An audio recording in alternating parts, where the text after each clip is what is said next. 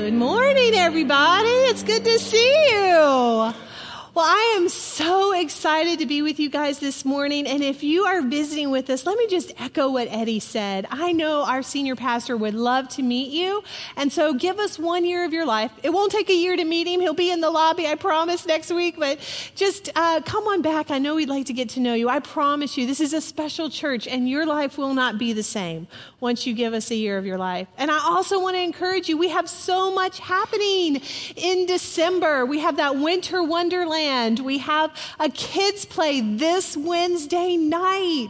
We have the holiday shop and drop. So much going on. Go to the website, um, check it out, make notes about all that. We would love to have you be a part of that.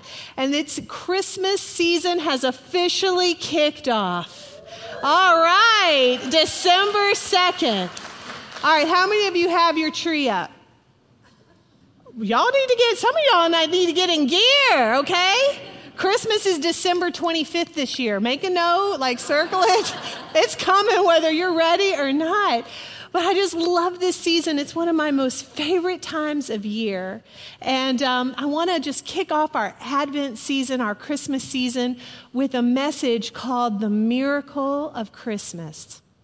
And I want to unpack two incredible miracles that are a part of Christmas with you this morning. The first one is that God became man.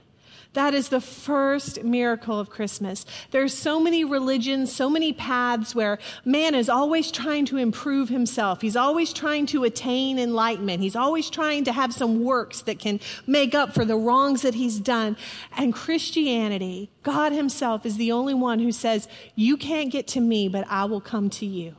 And that is the first miracle of Christmas. And the second one is that God's will will prevail. God's purpose and will will prevail. And so I just want to unpack those two Christmas miracles with you guys today and kick off our Christmas season. So we're going to start in the book of Genesis at the very first Christmas promise, the very first Christmas promise that was made. And it's in Genesis chapter 3. And the setting here is that Adam and Eve are in the Garden of Eden, and Eve's just decided that God didn't tell her the truth. Because at the end of the day, it wasn't about choosing a forbidden fruit. It was about whether or not she was going to believe God had told her the truth. And she chose in that moment to believe that God wasn't being honest with her. She believed the serpent and she took the fruit and her husband who was with her. And so they've fallen. And so it's Adam, it's Eve, and it's the serpent who's Satan, who are all in this place together. And God comes and he starts talking to them. And it, we pick it up in Genesis chapter 3, verse 15. It says, This is God speaking. I will put enmity between you and the woman. He's talking to the serpent. And between your offspring and hers. He will crush your head and you will strike his heel. I think it's amazing that the very first Christmas promise wasn't to a man, it wasn't to a woman, it wasn't to God himself, but the very first Christmas promise was to the enemy. He's sitting there going, You know what? You think you've won. You think you've separated me from the children that I love, but I got news for you. I'm coming for you. This is between you and me, buddy. And you are going to bruise the heel, but I am going to crush your head. That's now that's how you start a story, y'all. That's like, now I'm interested. I got to see how this thing ends. That's a killer start. Because how many of you know God says what he means and means what he says? He says what he means and means what he says. And so he has put the enemy on notice. Your head is getting crushed today. And so we're sitting there and we're like, man, how is this all going to play out? Well, in the theme of God means what he says and says what he means, that also has very real meaning for the Stevens household at Christmas time. I've been married to Todd for many years. We love each other, and I tell him the same thing every year. I want you to surprise me this Christmas. You don't have to, I'm not going to make a list. You're not going to have to check it twice. I have always been nice and never naughty, for the record. But I said, I'm not going to tell you what I want. You surprise me. And so every Christmas, he listens for like these hints. So I'll be like talking to a friend and I'm like, oh, girl, I love your bag. And he's like, she likes that bag.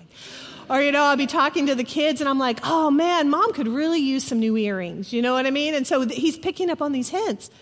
So one Christmas morning, we're all sitting around the tree and I open up my first gift because this is how we do it. We each take a turn. We open a gift, then the next person opens a gift, and the next person opens a gift. Because I waited in line for 30 minutes for that toy. I want to see you smile, okay?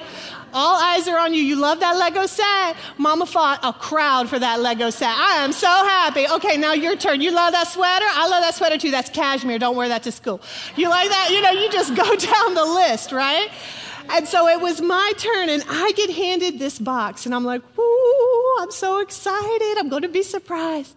And I open it, and I open a box of spatulas. Now, girls, how many of you had to fake it on Christmas morning? You had to have your poker face love it! This is all this so good! I didn't even think about that.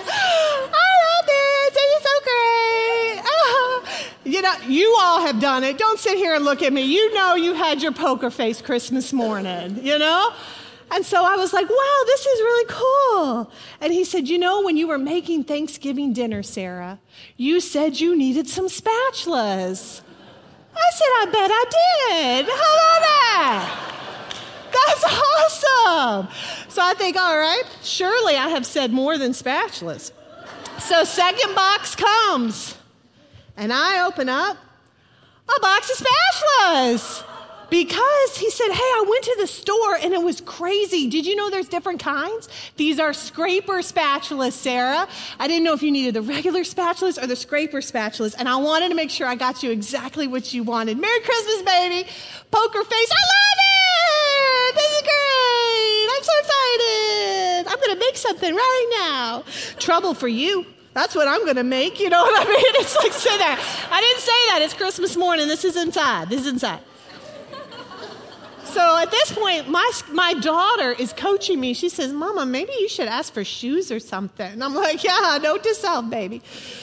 Third box comes. Open it up. I get pancake spatulas. because he said, It's so tricky. Do you know they call everything a spatula? You know, these are spatulas too. And again, just wanted to make sure I got you everything you wanted. My poker face was tired, y'all. My poker face was tired. I was like, I love it. This is great. But no, I was like, thank you, baby. I'm going to make some pancakes in like 15 years. I'm going to make some pancakes. But that was my Christmas because you say what you mean and mean what you say in the Stevens household. And so I, before I got into the ministry, I was uh, in politics. I worked for a member of Congress. And if there's anything that being in politics taught me, you stay on message. So now Mama Smart. From Labor Day till Christmas Eve, I stay on message. So I'm vacuuming the floor and I'm like, man, diamond earrings would make this so much better. Oh, yeah. Ooh, mama needs some diamond earrings. I'm washing dishes. I'm like, this soap is sparkly, like diamond earrings, like diamond earrings. Everything I do, I'm staying on message for those diamond earrings, and I'm holding out hope for Christmas. Amen. Y'all believe for my miracle with me in the name of Jesus. But that's what it means. God, God says what he means and means what he says. And at Christmas, he says, You know what? I'm going to crush your head, Satan, and you're going to bruise his heel. And Satan's on guard from then on out, which is why you see this series and this chain of events just start kicking off. First, Adam and Eve fall, but God makes a way for them to have a redemptive covering. And then Satan's like, Look, offspring of a woman, I got to cut this thing off. And Cain kills Abel.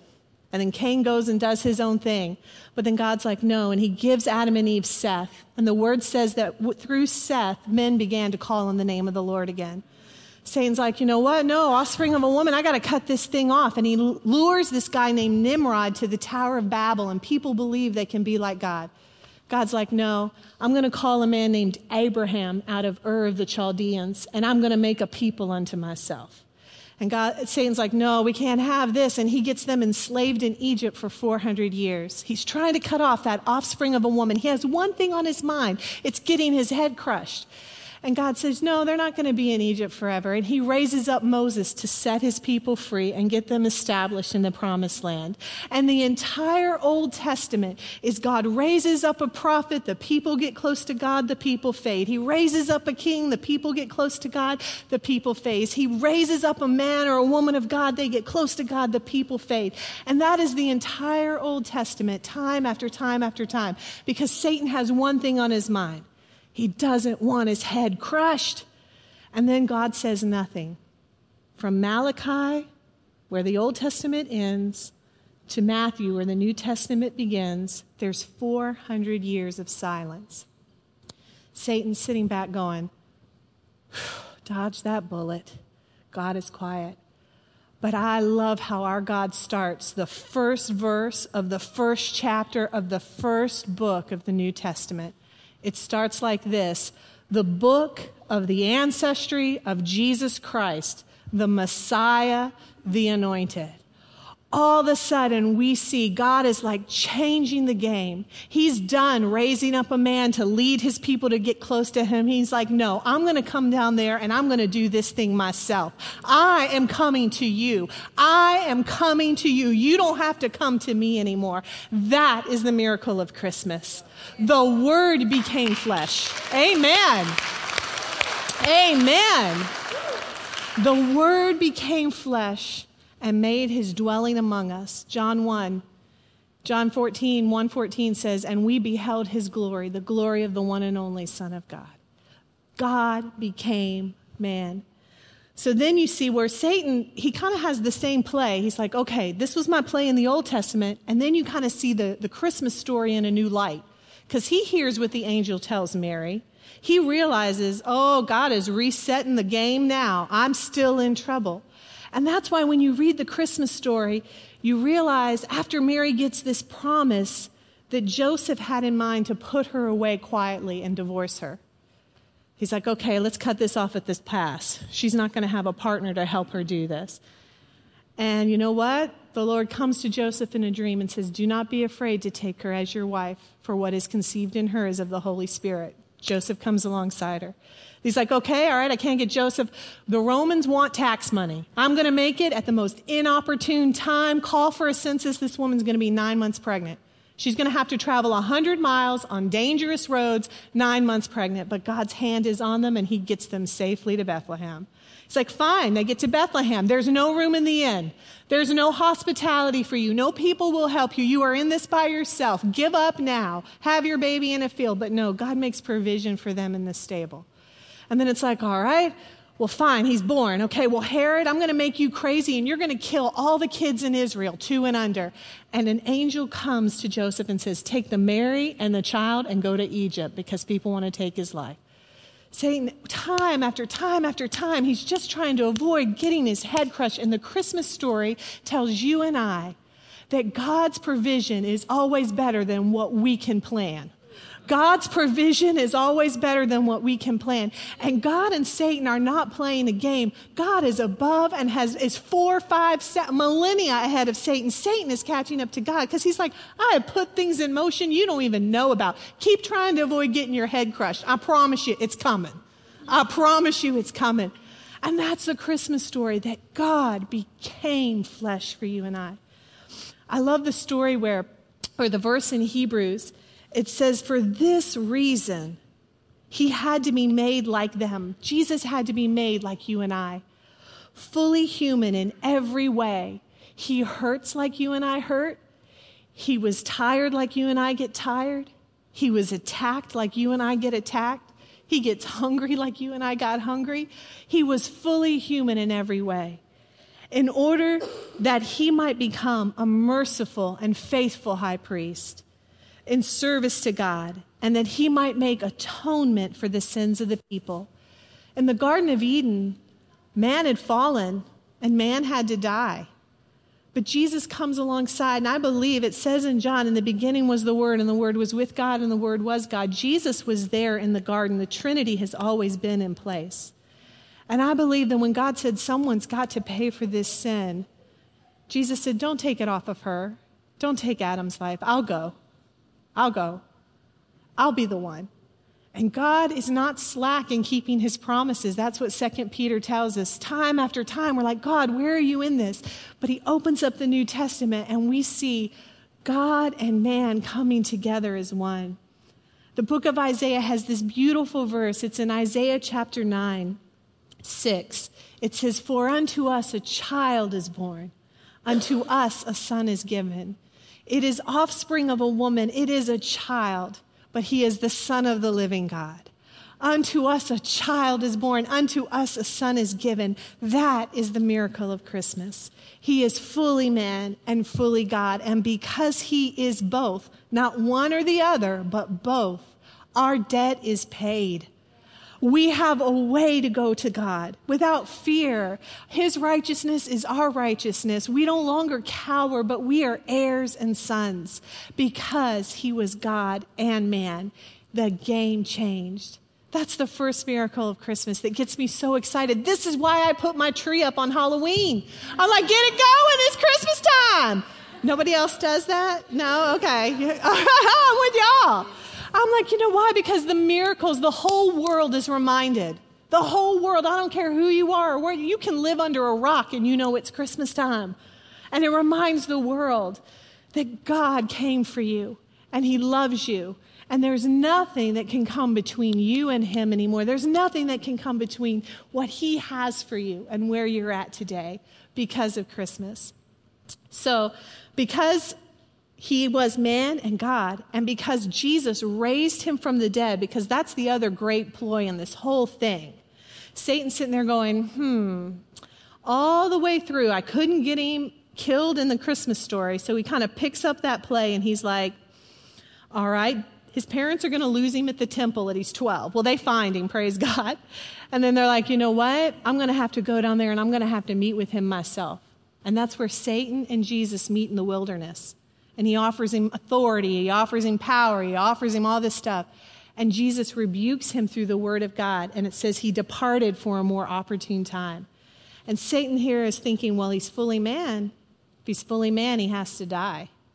And we see the whole New Testament, the three years that Jesus ministered on the earth, power and wonder and works, and it all culminates on the cross.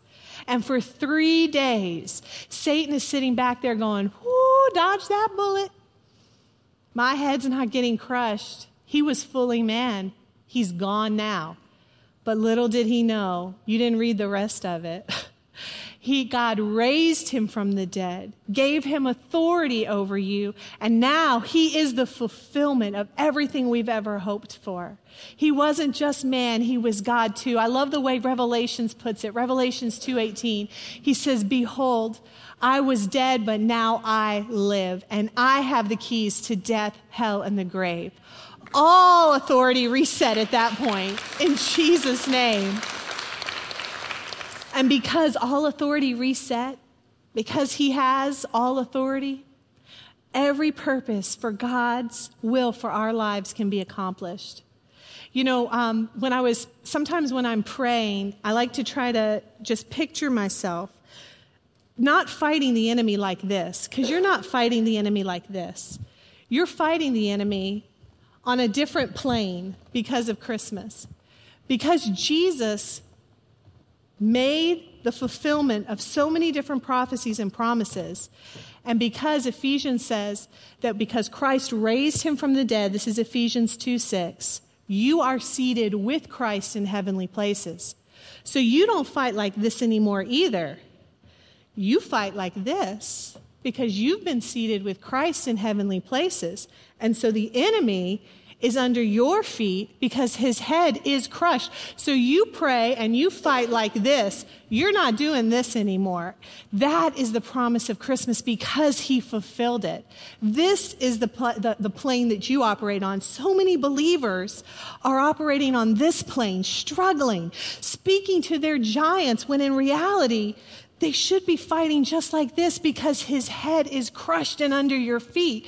Christmas changed everything. You don't need a man to get you close to God. His word and his, his purpose is written on your heart. He's died so that you can have perfect fellowship with him. You can boldly come before the throne of grace to obtain help in your time of need. You fight like this now. This is what Christmas means to you. That's how everything changed. And that's why I put my tree up on Halloween. I'm trying to convince you to, too. So that's the way the game changed at Christmas. You know, um, there was a, a man in the Bible, you guys know him as a very famous prophet. His name's Isaiah. If things did not work out with him in the ministry, he could have written amazing Christmas greeting cards because all of the famous verses we know are in the book of Isaiah. And I just shared one. It was um, that for unto us a child is born, unto us a son is given. But there's another one that Isaiah shares as a promise that Jesus is coming. And it's buried in a very unusual place. Like you're not sure why it's in the context that it's in.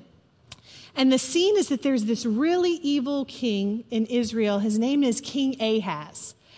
And Isaiah is trying to lead the people of God and he's trying to convince the king to trust God. But this country called Syria is threatening Israel, and the king is really sweating it. And so he goes and he grabs money, gold and silver, out of the God's temple, and he goes and he makes a deal with a country called Assyria, two different places. And he says, Look, the Syrians are after me. I'm going to pay you to fight the Syrians for me let's just, you know, I don't, I don't think I can survive this, but I'm going to hire you as mercenaries and make this happen. And the Lord sees all this unfolding. And he says to his prophet Isaiah, he says, Look, get yourself over to that man. This is a loose interpretation. You can read it for yourself in Isaiah chapter 7. He's like, You go, get yourself to that king and tell him to believe me. I will fight for him. How many of you like myself, have been facing an enormous challenge, an enormous problem. And the first thing we reach for is our checkbook or our contacts, or we're going to fix these things with our own hands. And we can feel the Holy Spirit tugging on us, saying, Wait a second, wait a second, wait a second.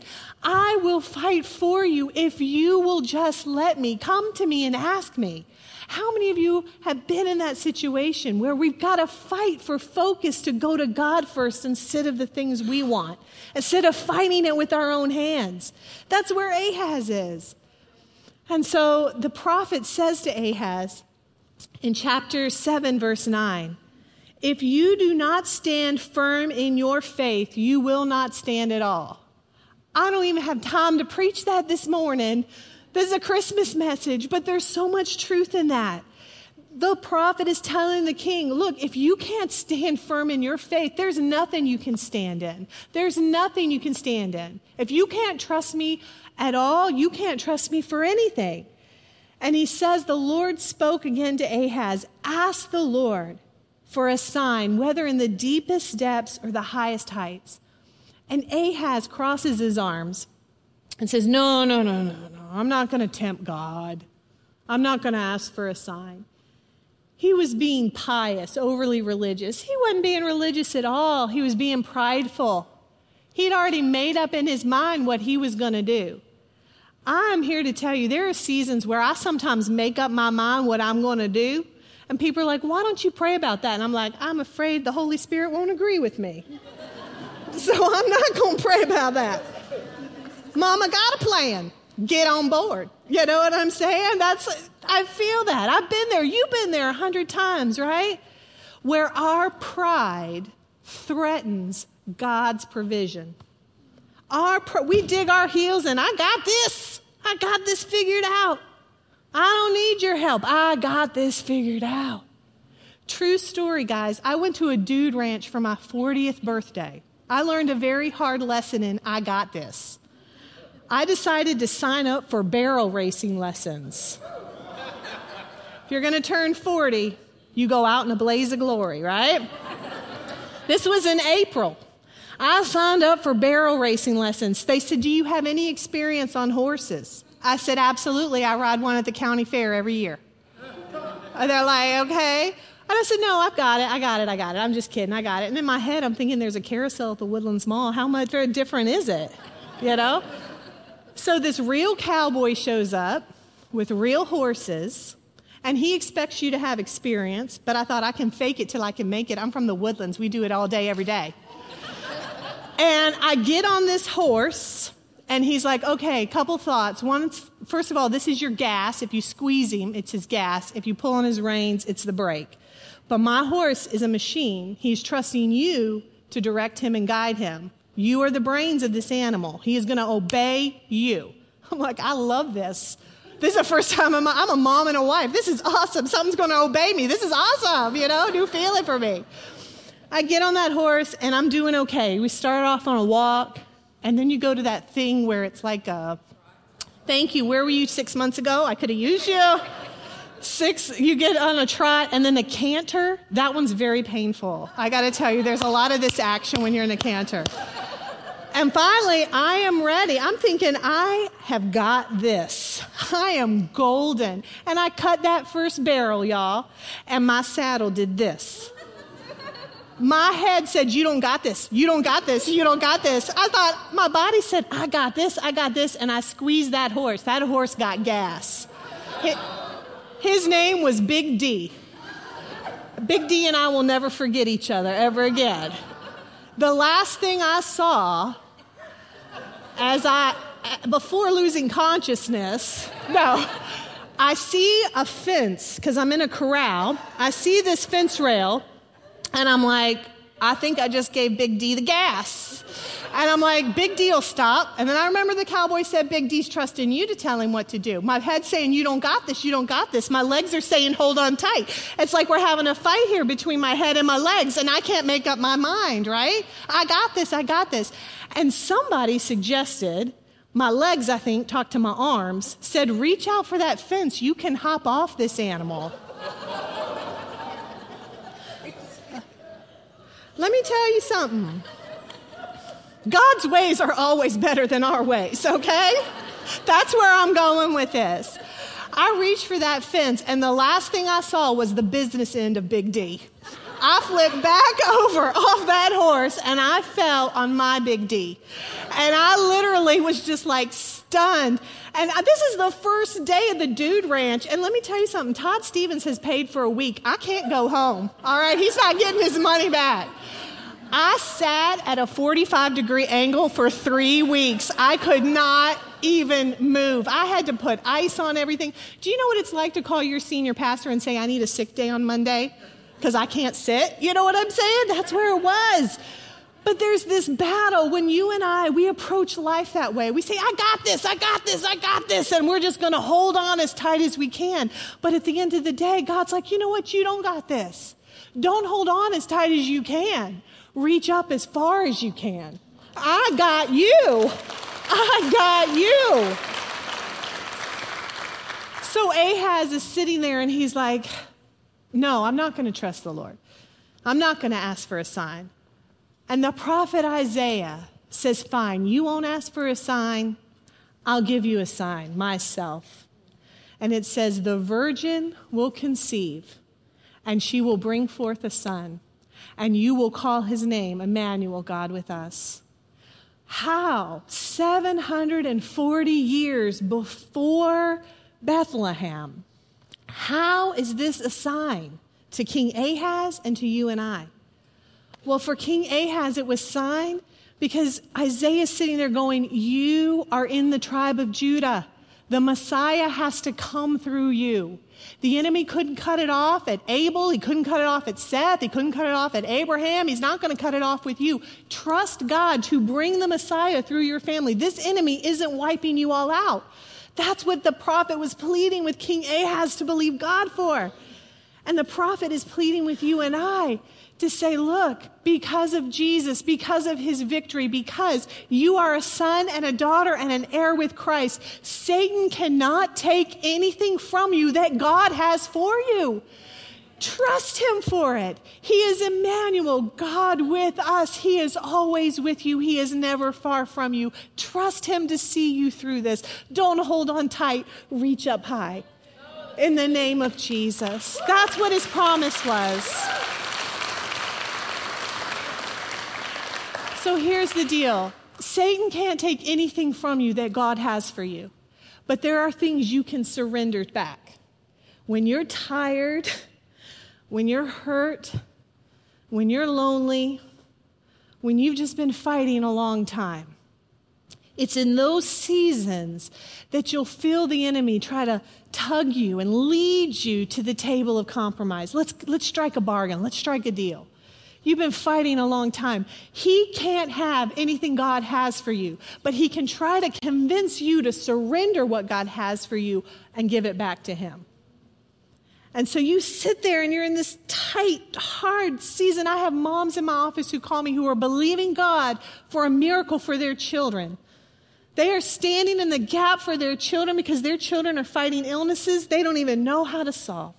I have men and women who are fighting and standing in the gap for their marriages year after year after year, and they don't know how God is going to mend together what's been torn apart. And their hearts are just tired and they've fought a long time, and they're right on the edge of saying, Let's make a deal. That's where the enemy has them. Where there was this season in American history, it was February 3rd, 1865. The American the, America has been in a civil war for five bloody years. It is the most, four bloody years. It is the most costly, devastating war we've ever fought. Over 600,000 Americans are dead. In today's numbers, it would be 6 million. And President Lincoln is under this enormous pressure to just find a way to end the war. No sacrifice can be worth this. Go strike a deal. Find a way to end this war. Let's get this thing over with. And President Lincoln agrees. And he goes to what's called the Hampton Roads Conference. And he goes to this riverboat off the shore of Virginia. And he meets with representatives from the Confederacy and his team. And the vice president of the Confederacy his name was Stephens. And he asked Lincoln, he says, Is there any way for us to stop this war? And Lincoln looks right back across the table at him. And he says, The way we stop this war is for those who are resisting the laws of the Union to cease that resistance. Lincoln was determined the peace accords, the Hampton Roads Peace Conference was a complete failure because Lincoln was determined either you surrender completely and you become a part of this union, or I will meet you on the field of battle. You and I are going to have fights in our lives where the enemy's like, What's it going to take to get you to give up this dream for your child? What's it going to take for you to believe that God doesn't really have his best in mind for you? What's it going to take for you to throw in the towel and say, you know what, I'm tired. I'm tired of fighting this fight. I'm just going to do my own thing. What's it going to take to get you there? Just like the Confederacy's like, what's it going to take to end this war? And you and I have to have a resolve where we say, I want nothing less than God's will for my life. We look back at the enemy and we say, I want nothing less than what his word says I can have. There is no compromise here. I am going to hold out for peace through victory than to take compromise with the enemy today. That is why we have Christmas. You don't have to settle. You don't have to settle for, for some temporary appeasement when you can have lasting peace. That's the message of Christmas. That's why God's will for you always prevails. This is what's crazy about the whole thing. Lincoln didn't know it at the time. He's sitting there holding his ground on February 3rd. You want to know when the war ended? Lee surrendered on April 9th, 60 days almost to the day. Lincoln was within 60 days of total victory. You and I will get within 60 days of total victory, and the enemy will say, Let's strike a deal, let's strike a deal, let's strike a deal. The more intense your conflict, the harder you're fighting, the more you feel pulled to strike a deal. Friends, you are closer to victory than you have ever been in your life. He is worried. He is nervous. His head is crushed and he knows it. And he's sitting there going, I cannot win in this situation. My only hope is if you will surrender. That is his angle. And Christmas reminds you and I we never have to surrender again. We never have to surrender again. In the name of Jesus. You have authority because you are under authority. Christ's authority, Christ's provision, His victory is your victory. His righteousness is your righteousness. And that's your promise today. Let's stand together. Prayer partners, if you can go ahead and start making your way down here to the front. I don't know what season you're in or what fight you're in. I don't know if you're in your own civil war right now. And you've been fighting long and you've been fighting hard and you're just tired. And you just need someone to stand in agreement with you and help you press through for the next 60 days because your victory's coming. I don't know if it's a season where you're sitting there and you're like, Lord, I don't know how you're going to make this happen for me. You just need someone to agree in prayer with you and trust you that it will come to pass. These prayer partners do not believe God can, they believe God will in the name of Jesus. And the Christmas message for you and I is that because God became man and because he prevailed, you can always have what God has for you.